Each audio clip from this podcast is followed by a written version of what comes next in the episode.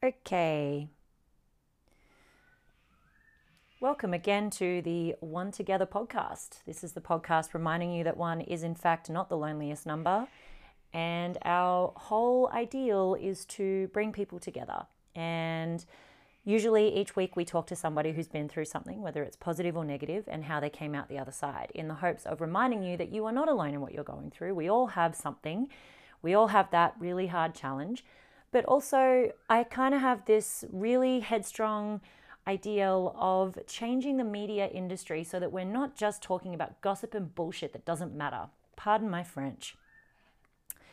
So, today's episode, we were meant to be joined by Alex Fevola, and I have been working for the last week in trying to get that episode to you. And unfortunately, I don't have that episode for you today. And the reason being is because I have been grieving. And I promised myself and you that I would always be very honest with you about what I'm going through as well, because otherwise, how can I, you know, request that you be really honest and open about where you're at if I'm not doing the exact same thing? So, in saying that, Today's episode is about the man who changed my life as a kid and about the grief that I've been going through in the hopes that if you yourself are grieving right now, you will still have those Me Too movement, uh, sorry, Me Too moments. Sorry, I'm really struggling to talk about this. Um, you will still have that moment this week where you know that you're not alone in whatever you're going through.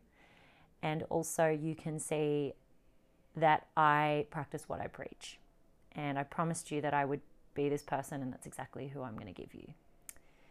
So, today's episode, just please be advised that the topic of depression may come up, um, health issues, uh, potentially the topic of suicide may come into it, um, as well as uh, childhood abuse. And obviously, as always, um, always reach out for help if you need it. You can get Lifeline on 13 11 14. So, the person who passed away, um,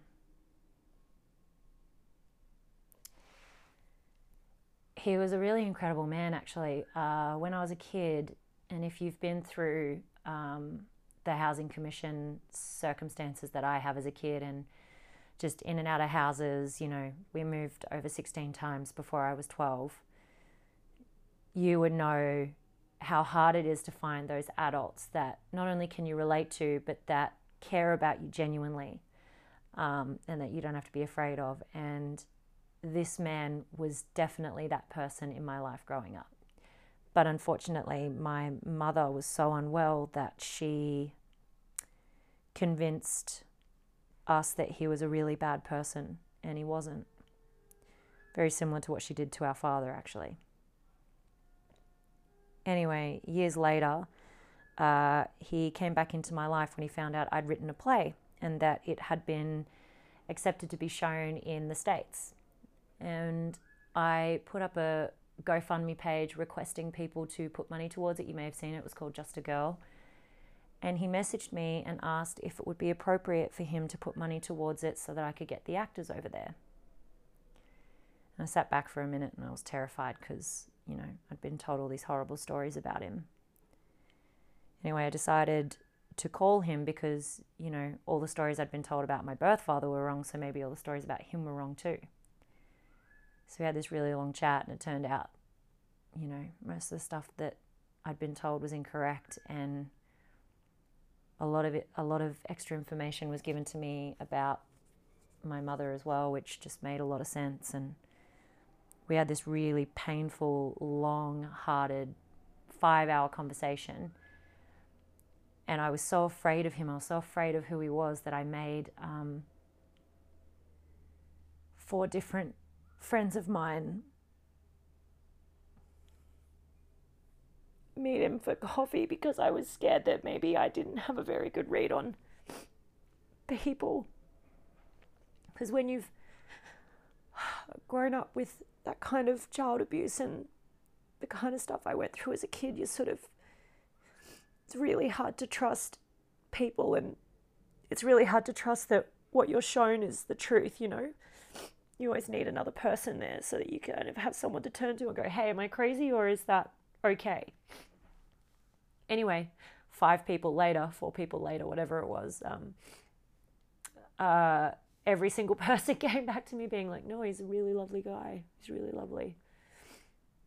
Um, anyway, he ended up putting so much money towards that play that not only did it get shown in the States, but I was able to get like accommodation, like really nice accommodation for the two actors and all this extra stuff while I was over there and stay for a bit longer.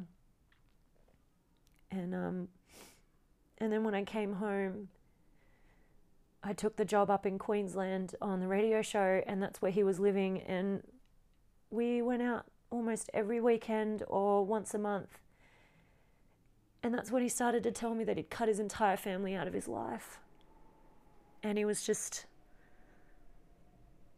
completely isolated. He wasn't going out. He used to go out and listen to music all the time, and he wasn't going out and listen to music anymore. And he was just always acting really strange. And um, one day when we were sitting down for coffee after I hadn't seen him for about a month, I, I just asked him if he was okay because he seemed a bit pale. And I knew he had diabetes, but um, he admitted that he was suffering from really bad depression and he'd been considering um, he'd been considering taking his own life. And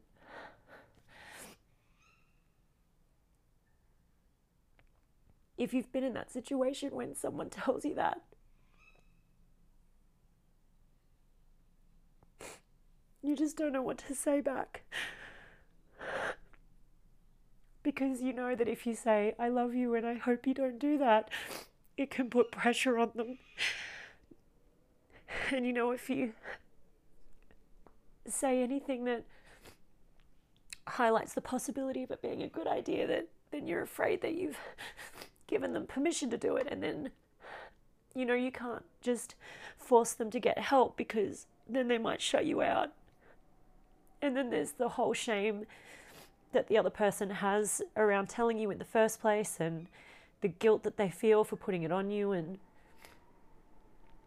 oh man, it's just a whole level of shit that you go through. Um, anyway, so after he said that to me, my response, which turned out to actually be a really uh, good response, was, and we were sitting at Biscuit Cafe up on the Gold Coast when this happened. Um, and I just looked him in the face and I just said, Alan, you don't get to come back into my life after 15 years and then leave again. You don't get to do that because I've had too many people do that to me, especially people in a parenting role, and you don't get to be one of them. So if you're here, you're here for good. And he sat there for a minute and he contemplated it and he looked at me and he goes,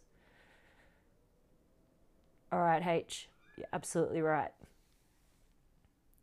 So we made a pact together that day that he had to come and see me at least once a month um, that he had to start working towards getting himself better. He had to start seeing a therapist again. Um, he had to start making contact with his friends again. And he started to make small, small improvements, and it was amazing. Like, he started to reach out to some of his friends again. He'd maybe talk to them once every month or so, every two months, sometimes six months, but at least he was doing it. He'd see me once a month, every month, without fail um, even if it was just to come over to my place to have dinner. And then um, my birthday rolls around and he asks me to come and have dinner with him in Indooroopilly. And he sits me down and he goes, H, I have something to give you and I'm giving it to you now because I haven't been very well this year. And I said, What, with your depression? And he said, No, no, no, not with my depression. I, uh, I've been in hospital for the last two weeks. And I was like, What the fuck? Like, what do you mean? Like, and he goes, I've been in hospital for two weeks because um, I've had some heart problems and I wasn't feeling well. And my response to him was, I'm so glad that you went to hospital and I'm so glad that you actually went and got help. But for crying out loud, could you let me know where you are? like, just tell me, I'll come to the hospital. And he's like, oh, I didn't want to be a bother and all that, which, you know, I'm sure you've got that person in your life that is sick and doesn't want you to fuss. Anyway, So we're sitting there eating this delicious Japanese meal, um, and he's sitting there having so many sugary drinks, which I just wanted to slap out of his mouth. And um, he goes to me, I've been collecting something. Now, Alan was never diagnosed, but I have a very strong belief, and my therapist said to me that this was a possibility that Alan could have been an adult who was never diagnosed with uh, Asperger's or on the autism spectrum because he had this very strong sense of when you were around him, he was very socially awkward, but he could not read emotions at all. Like he just could not read a situation. You know, he was always the guy that would walk into the room and say the wrong thing, and every person would just stop. You'd hear a fork drop and hit the ground, a shocked, you know, pearl clutch in the corner, and the whole room would just be dead silent until somebody else made a joke of it or we moved on. Um, and that was a common occurrence for poor Alan. But um, yeah, he like even with me, he would say really silly, inappropriate things to me that would be offensive or unnecessary, and he'd just look at me shocked and then devastated because he'd realized he'd said the wrong thing and didn't even know he was doing it. Um, anyway, long story short, we're sitting down at um, the dinner table and uh, sorry, at this Japanese restaurant, this dinner table, and um, he has his present for me, and you know uh, if you've known anyone who is on the spectrum, uh, there's this uh, thing where you can get very fixated on an idea. And Alan very much would do that. And he loved to collect things and very specific things money and stamps. So he'd started a collection where all the serial barcodes on money, if it had a HM, a HD, a HH, a HA, or a HDP, which were all letters that had been in my name at some point, he would collect them and put them into this book. Well, if you haven't seen someone for over 15 years and you're collecting barcodes, sorry, so much snot right now. It's so gross.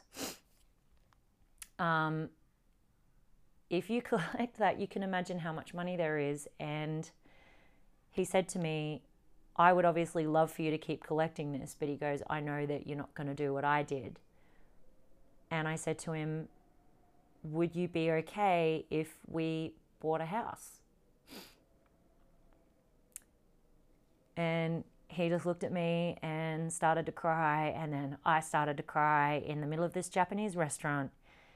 And he said, H, if I could be the person who helped you own your own home for the first time in your life, nothing would make me happier. And I said to him, You realize you have given me the biggest gift that no one's been able to give me in my entire life, and that is knowing that I have somewhere I belong.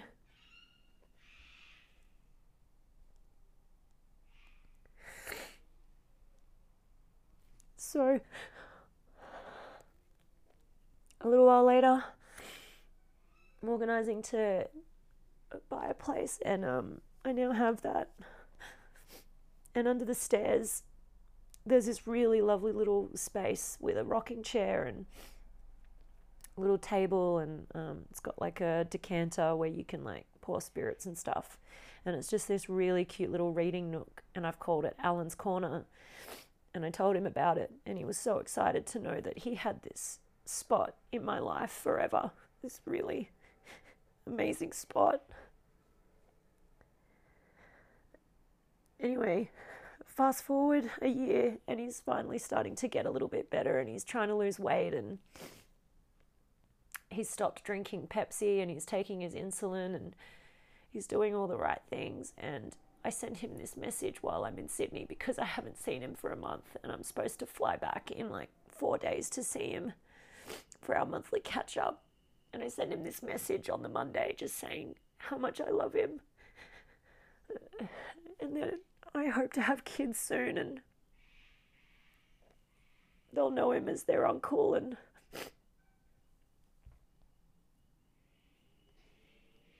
and then 4 days later I get a text message sorry not a text message a phone call from his niece saying that sadly he passed from a heart attack.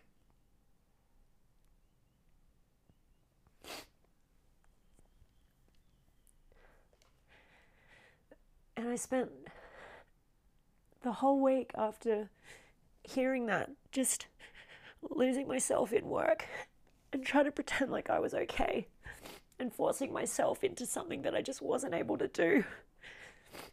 And then last week, Friday, I just was walking down Crown Street after working really hard down here in Sydney.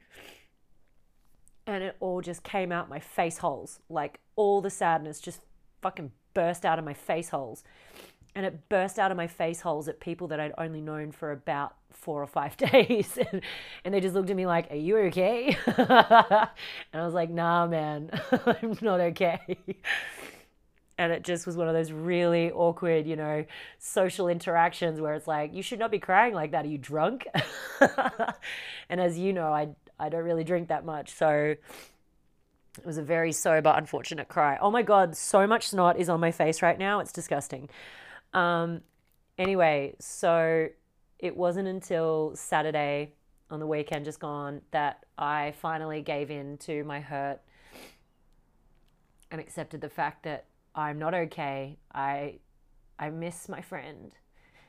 And he was more than a friend, he was my family. And if you've had to create your own family like I have, then you know how painful it is when you lose someone that you've allowed to be that close to you because it's hard to let them be close to you in the first place. Um, so rather than hiding it all and trying to keep it all to myself, this is me letting you know that if you're grieving in any way, or if you've lost someone you love, or if you're going through something similar, you're not alone in it. And it's okay to feel that hurt. And you know what? Time's not going to slow the fuck down for you so you can feel it. You have to get up every day. You have to go to work. You have to smile through the pain. You have to find that one thing that keeps you going, that pushes you through because no one else around you understands the hurt that you're feeling, that deep ache, fucking black hole that's sitting in your chest that you feel like you could just rip in and pull out because it's that intense. And if you're working with someone at the moment, or you're friends with someone at the moment, or you're around someone currently who is grieving, for the love of God, don't tell them to get over it. Or, you know, if it's been a month since they lost that person and they're still upset, no, that's normal. Sometimes it can take about two years for you to fully process losing someone and I call it being in the fog. You know, you just got to be in the in this fucking shitty fog where you just feel sad and sick and nothing makes you feel better. Not even bloody Sex in the City, and that was my best friend for a while. Not even Harry Potter. Damn it, Harry. Anyway, so the ways that I'm working on getting through it and you're welcome to take these on, they might work for you too, is I have decided to start painting and drawing. Um, one of my sisters on the GC, who is uh, Geligal people, she has been teaching me how to paint. And so I've been focusing on my dot art, which has been really, really therapeutic. Just, you know, getting back to culture and nature, um, and then just drawing in general. Um, I've been getting stuck into work, and then I've been allocating time to be sad. So, like, uh, for about an hour each day, there's just a time period there where I turn off my phones and I'm at home and I'm just fucking sad, you know? I just hurt. I just let it all come out my body. So I'm not walking down goddamn Crown Street looking like I'm struggling to eat a Twinkie and just bawling my eyes out with my face holes open of water. So, yeah, Anyway, yeah. So, look, that's today's episode.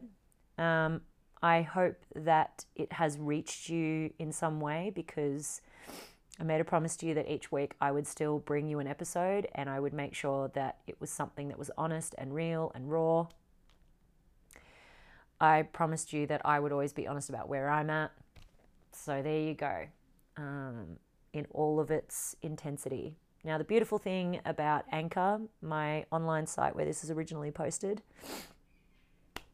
is you can record messages on here. You can record messages back to us. So feel free to jump on Anchor FM if you'd like to do that. Otherwise, you're more than welcome to send videos or photos or chats to us on my social media, which is at Heather underscore Maltman on Instagram or on Facebook. It's Heather Maltman Official. And uh, yeah, otherwise, you can find us on the website, which is onetogetherpodcast.com. And as always, like I have so many emails to get back to from you um, wanting to come on the actual podcast and share your story, which is awesome. Please keep doing that. It is one together podcast at gmail.com. So feel free to keep sending all of your emails there or even just sharing with us what you're doing because we love hearing from you. And yeah, keep being a loyal listener because I love having you each week. It's really nice to see. And also, massive shout out and thank you to the guys at Body Armor. I know you've heard about them.